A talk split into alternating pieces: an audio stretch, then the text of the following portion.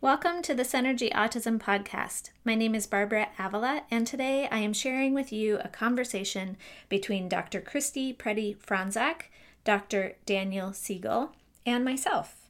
Dr. Siegel shares his wisdom about the importance of secure attachments for children, and we discuss the potential challenges yet importance of these secure attachments for children with autism. By ensuring a solid foundation for development, by helping each child feel safe, seen, soothed, and secure, we set them up for ideal learning and engaging successfully. Listen in. I think you'll find it as interesting as I did. Synergy Autism Podcast. First of all, thanks for having me here with you. Um, you know, these issues that Tina Payne Bryson and I talk about in The Power of Showing Up are really driven by a scientific understanding of the mind and the importance of really professionals who work with the mind. So it could be early educators, it could be um, mental health professionals of all sorts, um, people in the medical field, it could be people, just people planet wondering what their mind is. So they come from a field of interpersonal neurobiology, which is this broad synthesis of all the disciplines of science into one framework. And then, you know, in the academic textbooks I write, you know, you see a deep dive, like in the developing mind or stuff like that, or a pocket guide to interpersonal neurobiology. And, you know, I've edited now over 70 textbooks that other people have written in that series. And with Tina, what we do is we try to translate that approach of interpersonal neurobiology, deeply, deeply synthesizing all the sciences into accessible ideas and expressions of the science that are practical for everyday work, whether you're a parent or a therapist working with kids or adults or whatever. So that's the framework just to understand.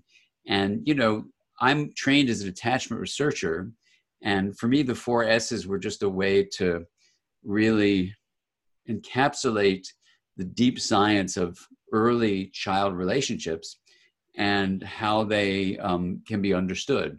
So, the goal, in a sense, of attachment for all of us as mammals is to protect our children and allow them to survive and thrive. Mm-hmm. Now, that's been going on for 200 million years. Then we have, you know, whether you talk about it as a few hundred thousand years or a few million years, depending on when you think of human beings starting, we have this interesting change where not only do we have attachment because we're mammals, we're primates, but we also have something called alloparenting. So we have more than one attachment figure. Mm-hmm. can have a primary attachment figure, it's often the mother, but we're built to be raised in community. So that's the first thing to say is that we're incredibly social creatures. And part of that relational essence of our being is that we can have a map of the mind of others first. And that's what alloparenting really invited us to do is to look at another person and say, oh, where's their attention? Where's their awareness? Where's their intention? Those are all aspects of the mind. So when we map that out, I call it mind sight. Other people call it theory of mind or um, reflective function or mentalization or mind mindedness or psychological mindedness all those get at the gist of how do you know another person has an inner subjective life called the mind and how do you know your own right? So let's just call it for our discussion mind sight. So you make these mind sight maps of others for empathy that is the gateway for compassion and for insight. So when you have a map of your own inner mental life of feelings thoughts, meanings, stuff like that, intentions, hopes, dreams, longings, desires. Okay, so when you take the field of attachment research, what we've been able to show, my colleagues and I, is that when you see the mind of a child, in our terms, we'd say, when you use mind sight, you have a child that thrives, mm-hmm. that develops secure attachment. And, you know, one of the biggest challenges to that is in the developmental challenge of autism. And people back in the day, erroneously, that is, they're wrong when they said, oh, parents are causing kids to have autism. Now we know that's absolutely not true. And in fact, my research mentor, Marian Sigman, she was able to show that kids with autism have basically the normal distribution of attachment categories um, meaning that their attachment system is perfectly intact. Their behavior may be atypical, but their need for connection is absolutely there. So we'll talk about that in a moment, what it means, but it's an important research finding that Marian Sigman uh, really discovered, and it was published in 1991, I believe, maybe 92. And the issue there is that you can have other issues going on that impact relationality, even if it's not what we might call the attachment system, which isn't really exactly a system. It has three interwoven things that we'll talk about in a moment. Um, so when you take all that, you say, well, how do I remember any of this stuff? Well, the first thing to say is you want to remember you're aiming for secure attachment versus non secure attachment, or what the researchers call insecure. And secure attachment for a kid, which happens in about 65% of the population, is a way that they develop resilience.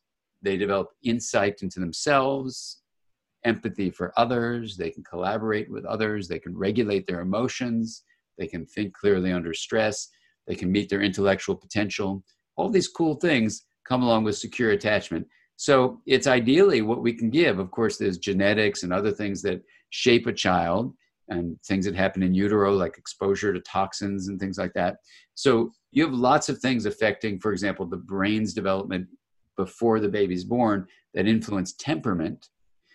And then on top of that, you have experience. And that's what we're talking about about attachment. So those two, it's not either or, it's not a versus, it's and.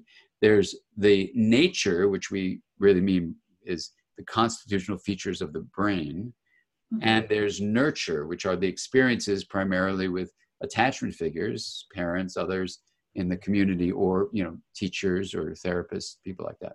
So you want security, and then the other S's, which you can go over one by one, are how do you get secure attachment, and and that's what the other S's are all about.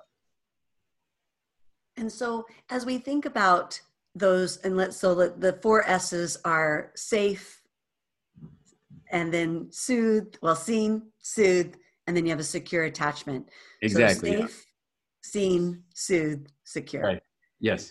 So as you both think about this, and so maybe Barb, if you want to comment about what Dan has said about um, some of our misperceptions around children with autism, but also thinking about um, the place where young children are developing in maybe it was well before race to the top but even the name race to the top doesn't really to me align with the priorities of are you safe?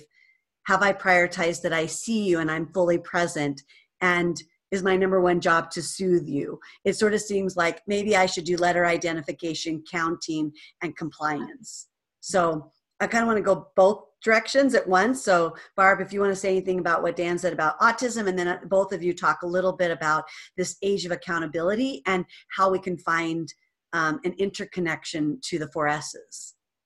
I think what I find really interesting in autism is that there's a few things. One is that as soon as they have the label of autism, for some reason we forget that they're kids 1st mm-hmm. and so that we need to um, really think about attachment, for example, or, or mindsight and the development and things like that. And we take that off the table when we think about autism for some reason. And so I really like the idea of the revolution because we need to take that back and remember that these kids need that as well. If they have, and maybe even more so than the rest of us, because they need that foundation to then, um, because they have a compromised neurological system, possibly. Um, that and then also what you just said of 65% of us have a secure attachment and 35 don't um, and if uh, mary sigman had talked about that in autism it's the same then we need to be thinking about that 35% of kids with autism don't have a secure attachment either am, am i right that? that's right sure. yeah absolutely and so I, I, feel like that those are probably a lot of the kids that we're talking about are ones that mm. are struggling with both things but we just call it this autism and we just call it these troubling behaviors instead of looking at the foundation of a secure attachment being first and foremost yeah that's a really interesting um, way of looking at it barb and i think that um, you know when you think about safety for example um, the two parts of it that would relate I think, in a deep way to um, maybe what some kids with autism experience when they don't have secure attachment is the parent, of course, is to protect the child, keep the mm-hmm. child safe. But the second part of safe is that the parent, as best they can, is not the source of terror.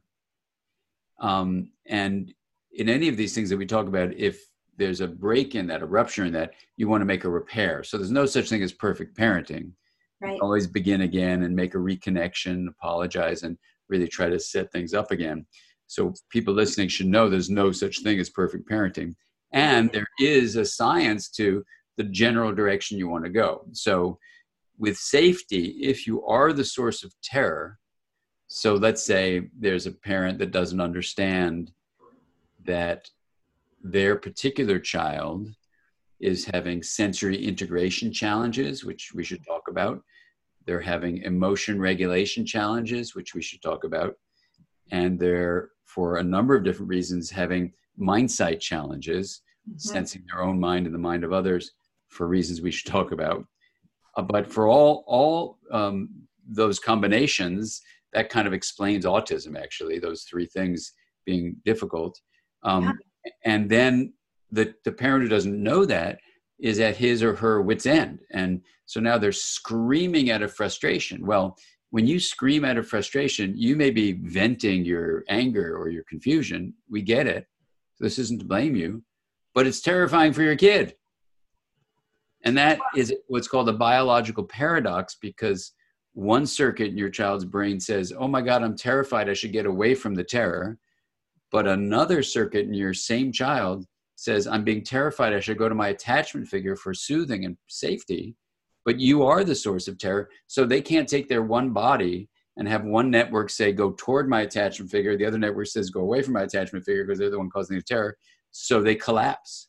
And Dan, and, can you talk yeah. a little bit about the? I, I know I keep saying about this age of accountability, but so many teachers are hyper aroused and so anxious about kindergarten readiness that I do feel like they are coming across to children as overly directive or overly rushed or not attuned. So, what do we say to educators?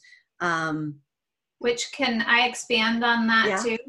Because part of what you said, Dan, is um, I think children with autism have neuro, uh, sensory systems that are potentially different than you and I, or you know, neurotypical, and so they may perceive even being rushed or um, a, a, strong tone of voice or as tense or whatever all as they might be hypersensitive to that. And so there's from a systemic standpoint if that makes sense. That's what how i think about yeah. it so it doesn't have to be necessarily somebody screaming at them. It can right. just be some of these the, other things. But too many transitions, uh, a lot of verbal, yeah.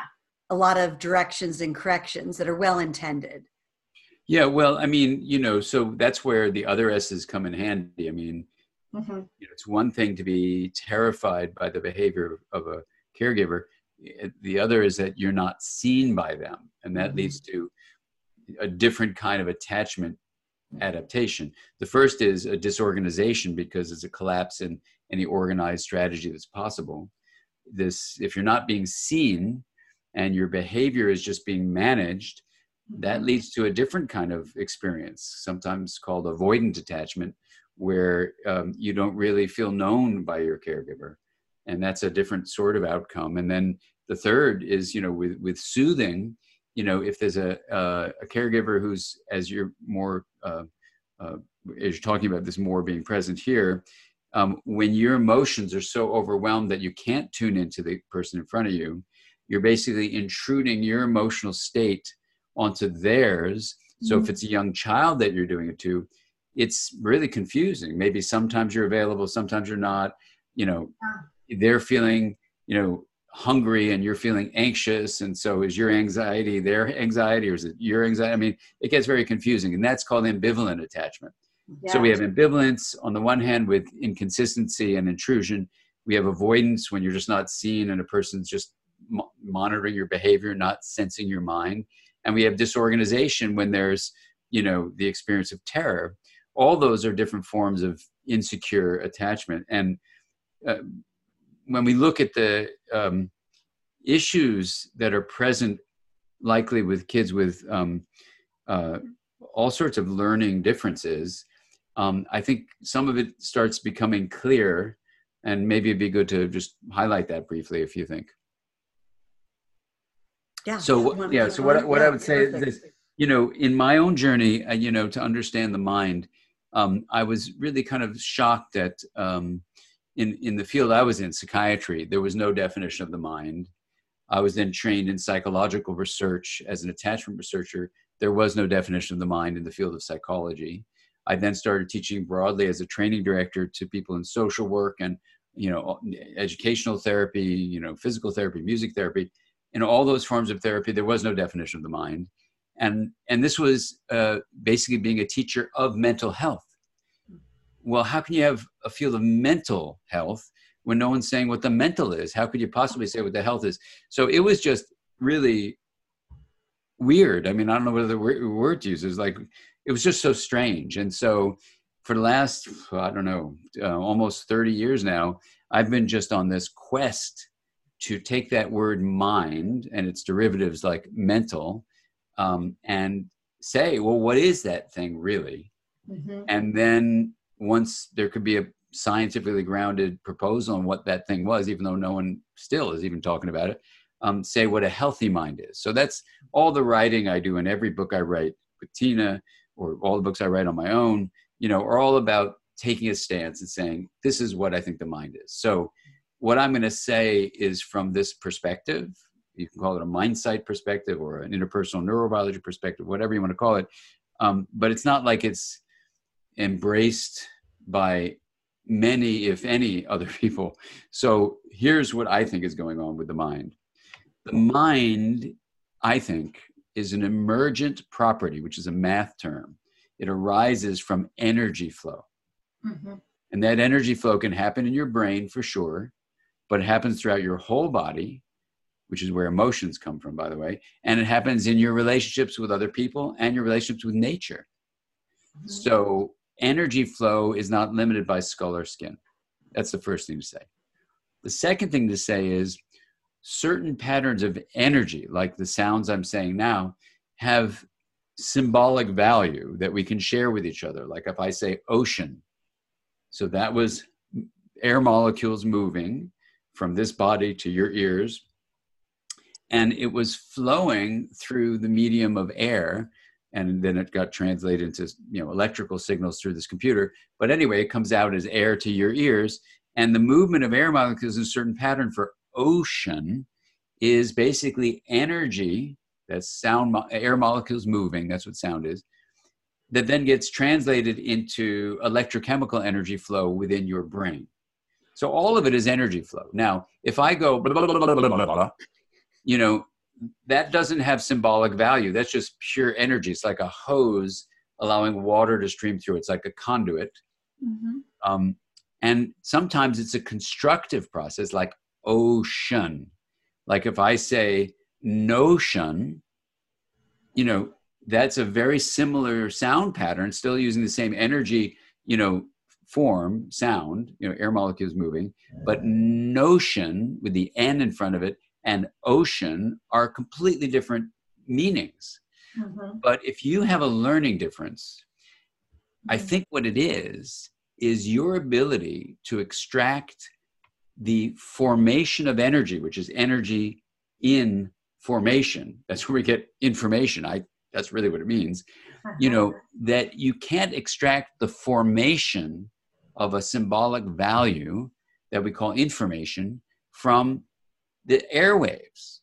And and and people can be different. Now maybe there's a typical way of commonly extracting ocean and you get it that it's a big body of water surrounding us you know um, and notion is an idea or a gist you know and you get that.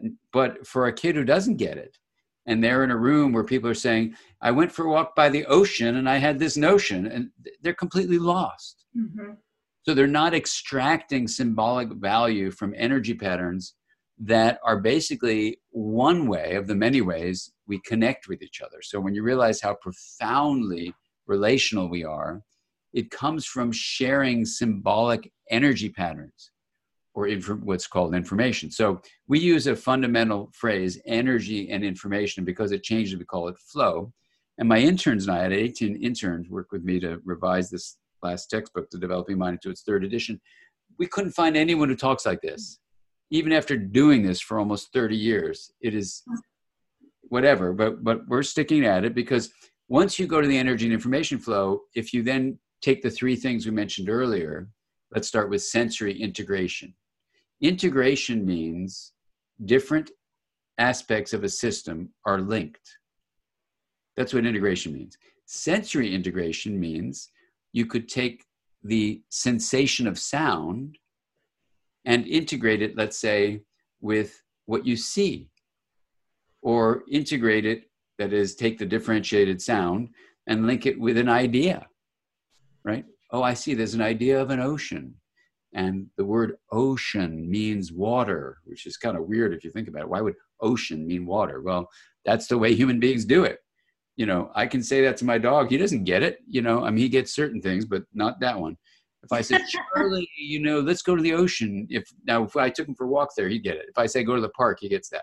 Anyway, the the idea there is sensory integration challenges mean your ability to differentiate different aspects of sensory energy flow. All sensation is energy as a conduit your ability to take that conduit flow of energy and then construct it into meaningful symbols is challenged. That's it. That's what sensory integration means challenges, right?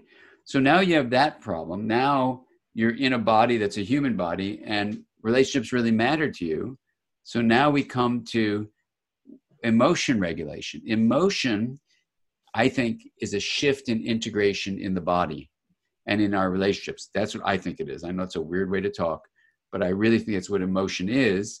And then what you realize is it's profoundly physiological, it's in the body, and it's profoundly relational because energy flow is not limited by skull or skin. So emotion is in a classroom, emotion is in a body, emotion is in a head. Sure, it's all over the place. What is it? A shift in integration the what we call negative emotions, sadness, anger, fear, they're downshifts in integration that lead to chaos and rigidity if they're prolonged. And upshifts in integration are joy and elation and happiness and love and connection, right? So you can reinterpret the whole field of positive psychology, which I did with Barb Fredrickson, in, in this kind of way. So I say this because when we say kids with autism have emotion regulation problems, it's another integration issue Mm-hmm. They have challenges to regulating shifts in integration. That's all emotion is. And now, emotion in the body is profoundly linked to meaning. And I don't mean like the definition of a word, I mean things being significant in your life. So, significance is almost synonymous with emotion. So, if a child's having emotion regulation challenges, these shifts in integration that have meaning embedded in them, life is really hard. Mm-hmm. So now you have two challenges, right? But now what you do is one of the most emotionally intense, arousing things is to look at someone's face because that's where we start getting the nonverbal signals that allow our mind sight maps to start making maps of the mental state of another person. That's really intense. So already we're flooded with the sensory input of sound, touch, you know, light. And so we, we, we want to we want to not get flooded with emotional dysregulation. So we want to shut off relational connection, not because we have a mirror neuron problem that some people hypothesized. Rather, we're doing it to try to survive and maintain yeah. homeostasis. So, yes, our mirror neuron system doesn't get exercised like it should. And the parts of the brain that can read really rapid shifts in facial expression, tone of voice, you know, posture, gestures, all the timing and intensity, all those seven nonverbal signals, those are really avoided. You know, so let's go through them. You can do this with me right now, if you can imagine this. Circle your face and say facial expressions, point to your eyes and say eye contact, point to your voice box and say tone of voice, point to your body and say posture, then take your hand and gesture and say gestures, point to your wristwatch or where it would be, and say timing and then make two fists and say intensity those seven things you know facial expression eye contact tone of voice posture gestures timing intensity response those are the main seven nonverbal signals. Mhm. There it is. Yes, right, right, right. Right. So in the book we have. Page 186 in There the you go. book for anybody who's following along uh, in the power of showing up. I just had to do it because it's such a beautiful infographic of what you just described, uh, the many ways that we do things non-verbally. But keep going. Exactly. But and this is the way, primarily in the right hemisphere, you know, that you're going to start making mind sight maps Mhm. based on nonverbal energy and information flow patterns. That's what those are, right? That you're going to take the conduit, the sensation of nonverbal signals, and turn them into meaningful symbols. Oh, Barb is sad now. Oh, Kristie is feeling interested. Whatever, you know, I'm going to make a map of your mind based on the conduit of sensation of nonverbal signals that I then construct into meaningful perceptual symbols that say, oh, I'm seeing X, Y, or Z, right? So so now I'm, you know, four months old. I'm five months old. I'm six months old. And I am avoiding the very stimulus, just like a kid might uh, might have cataracts and not get the clear uh, light into the eyes so the brain doesn't develop what it needs to.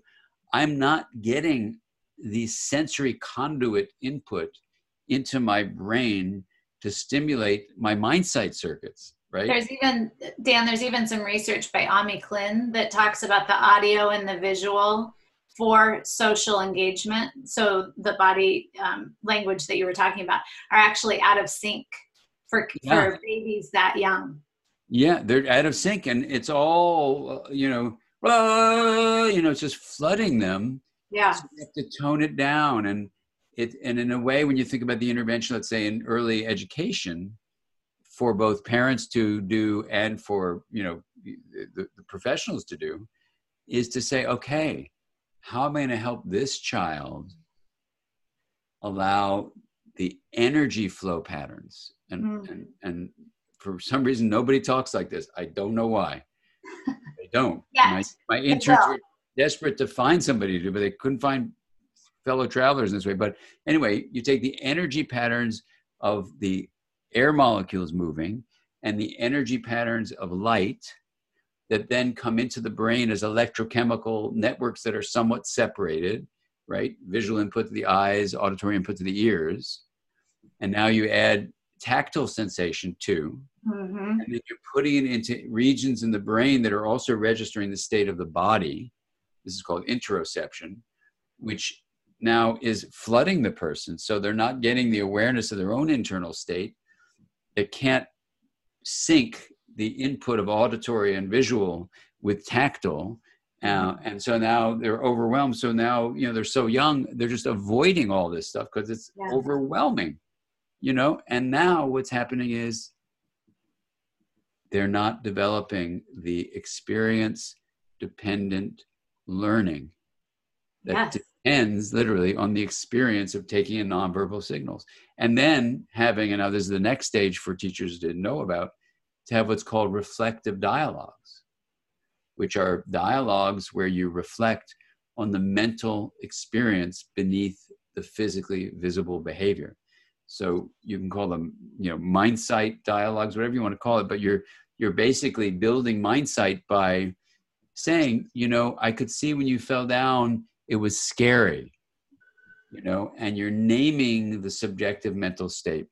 Anyway this is i think uh, myself you know what kids with these challenges really need is to slow it down hmm think about energy flow patterns as a conduit that is having a lot of trouble being constructed into symbols that are coordinating across different input channels you know auditory visual tactile. If they're flooded with smell and taste too then they're really overwhelmed. Um, movement of the body proprioception would be another thing coming in. Then interoception is like the feeling in the heart and the lungs and stuff like that.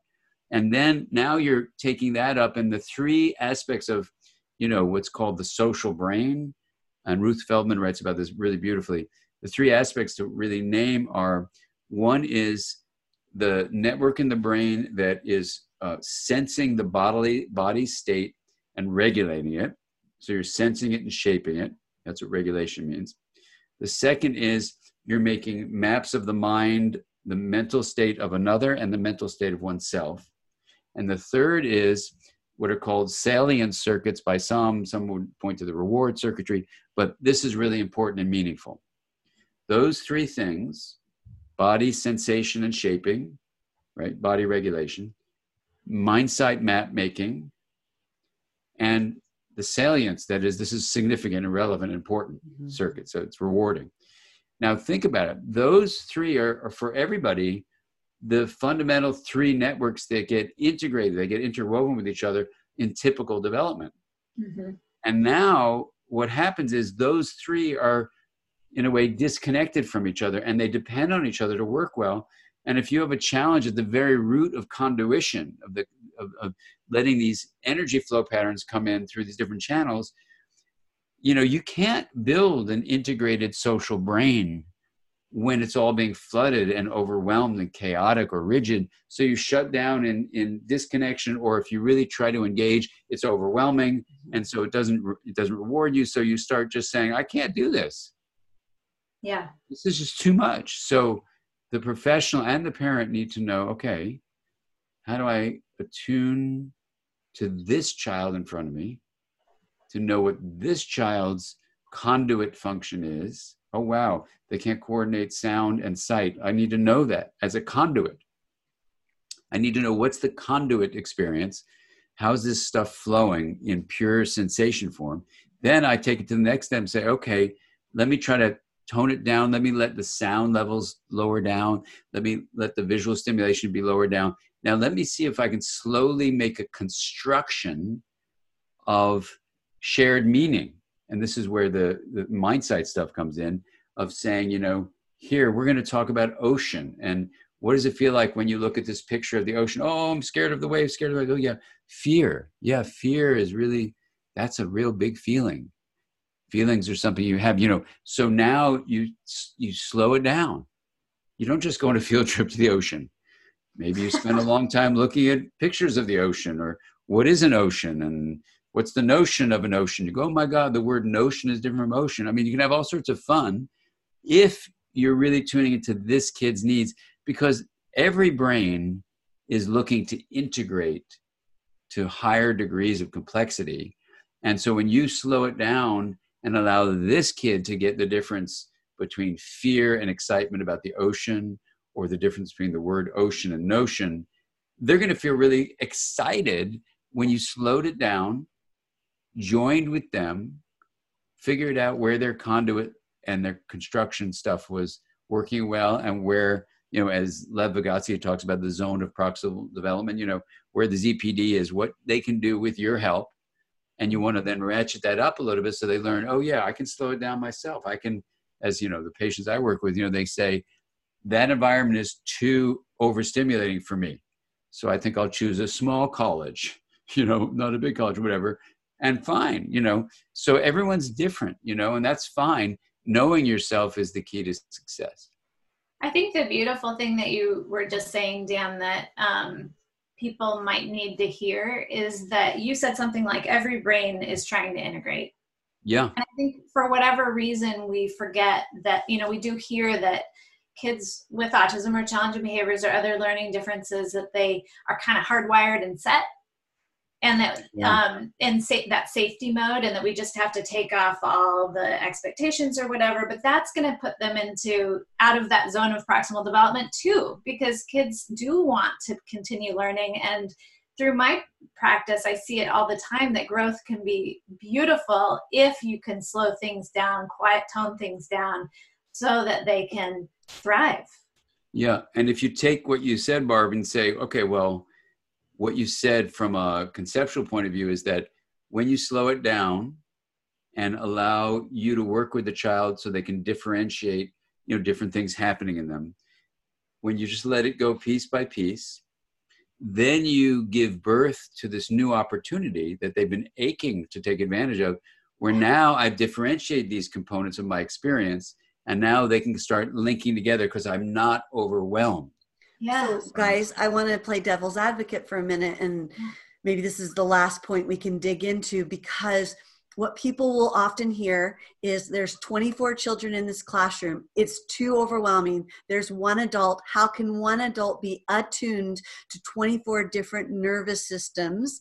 So, our solution will be to remove a child, pull them out, pull them over, pull them aside into a smaller class size, like your smaller classroom campus, but really it's a segregated classroom or a self contained classroom where we can then keep things from being overwhelming. So you've got all this interplay of people wanting to be attuned but having too many children or in a classroom that is overwhelming and people don't know what to do so we start removing children or placing them in self-contained environments. But then oftentimes sorry one more thing is that is then it becomes so rigid. It becomes all about behavioral compliance. We say this child just attention seeking or avoidance seeking.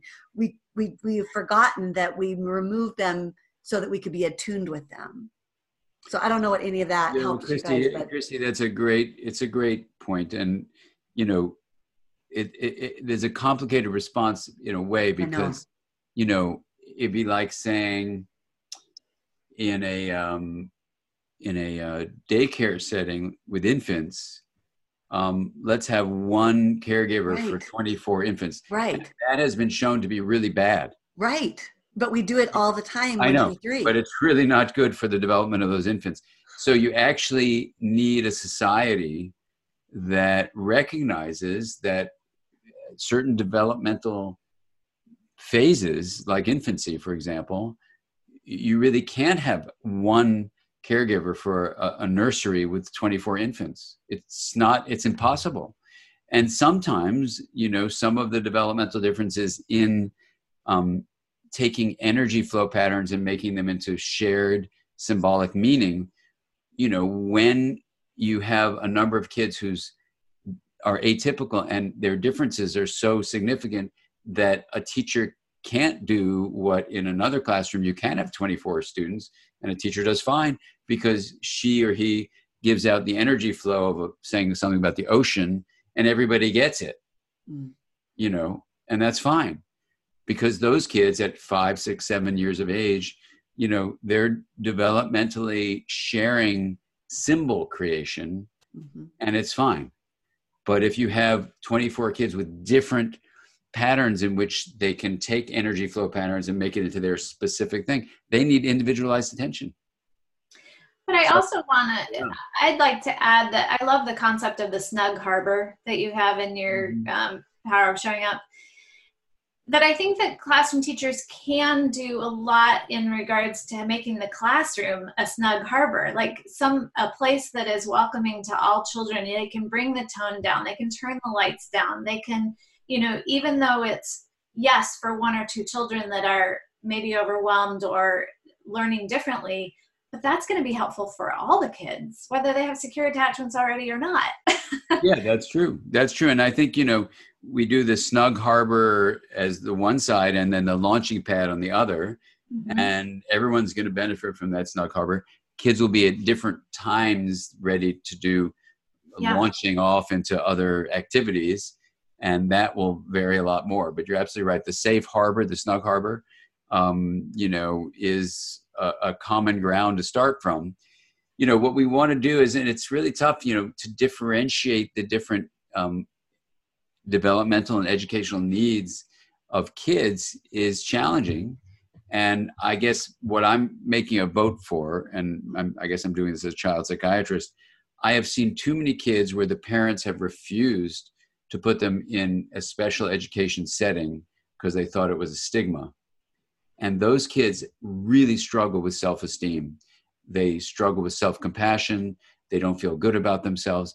And yet, the kids where we have taken them and put them into specialized settings that the city provides, and they've gotten excellent uh, attunement to what their particular needs are when they grow up they feel good about themselves because they they've learned how they can actually reach that launching pad in their own timing and in their own strategy whereas the other kids just feel like failures so it's you know i, really feel for the teacher who wants everybody to feel like a success but then has this curriculum they have to keep to And if a kid has an atypical way of, you know, taking energy and turning it into information, they may need special learning situations. Now, that's my position as a psychiatrist, where I've seen too often when parents really resist that for understandable reasons, but to the detriment of the child.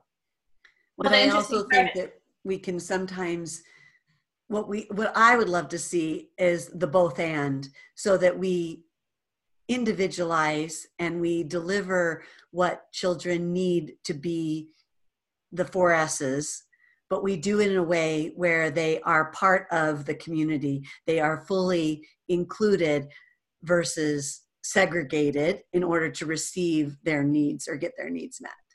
Well, you're going to have to have a super person teacher yes who can handle 24 kids and also be um, have the special training it takes to teach a kid with learning differences yeah i think two things that i'd like to say is one that um, i agree and i think that Kristie does talk a lot to super teachers and i think that's part of the revolutionary the revolution but um, i think one of the issues is that kids are taken out and it isn't an attunement focus.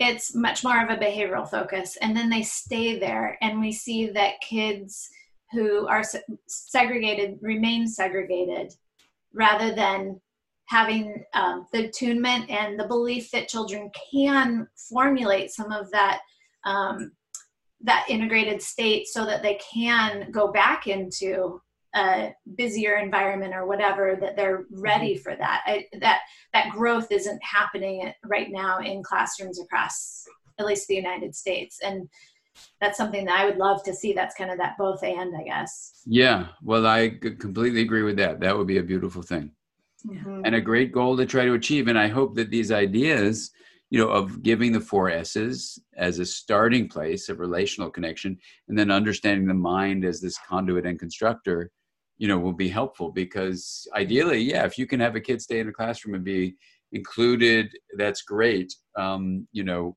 it really takes differentiated um, experiences in the classroom for the different kids. And that's that's a challenge for teachers so i mean i have so many of my relatives are teachers that i really feel for uh, giving them that task i think some may be up for it and some may not be up for it yeah no, I appreciate that. And I'm going to bring closure by asking you all to share one thing um, with all of us parents, teachers, caregivers, therapists, administrators who are trying to make a difference. So um, we've talked about so many amazing things today. So Dan first, and then Barb, maybe, um, or whoever wants to go first. What's one thing that you can share with early childhood revolutionaries that would serve them in this?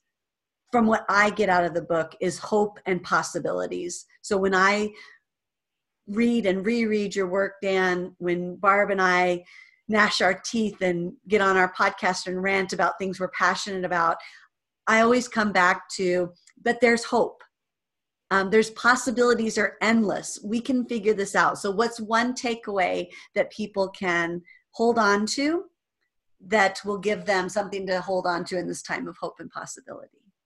Yeah, I think you know the science of attachment as well as the sci- science of the brain are very hopeful because they tell us that you know first of all there's no such thing as perfect approaches or perfect development or anything like that and in fact that the brain remains open to development throughout the lifespan.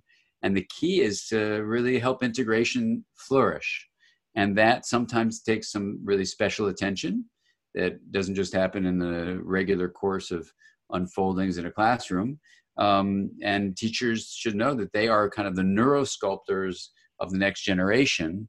And what you as teachers provide really is going to be helping the world be a better place. And so if we can support kids feeling good about who they are individually, but also realize that who they are is deeply interconnected, not only to other people, even people who are not like them, but to all of nature, that me plus we equals we uh, way of thinking about the future of our identity. I think our human family really needs to consider transforming how we raise kids from a solo self as me to an integrated self as me plus we equals we And that is going to be uh, important for parents and teachers to take a fundamental role in doing.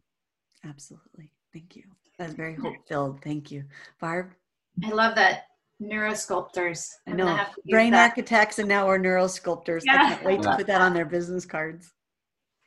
So really, I think what I want to leave um, the audience with is just we didn't really get into the idea that the showing up is not just for your child and attending with your child, but that you have to do it for yourself first. But so both of those things of taking care of yourself and showing up for kids in this way that we've been talking about is not an extra. We've talked about it in our world often as like, oh yeah, I I do that or I don't do that. I'm not very, you know, it's this extra thing you do while you're doing your work. Where instead to to make it the focus the foundation the um, the essential that needs to happen before the launching pad activities beautiful yeah yeah all right, all right. Synergy Autism Podcast. Thank you for listening to another Synergy Autism podcast.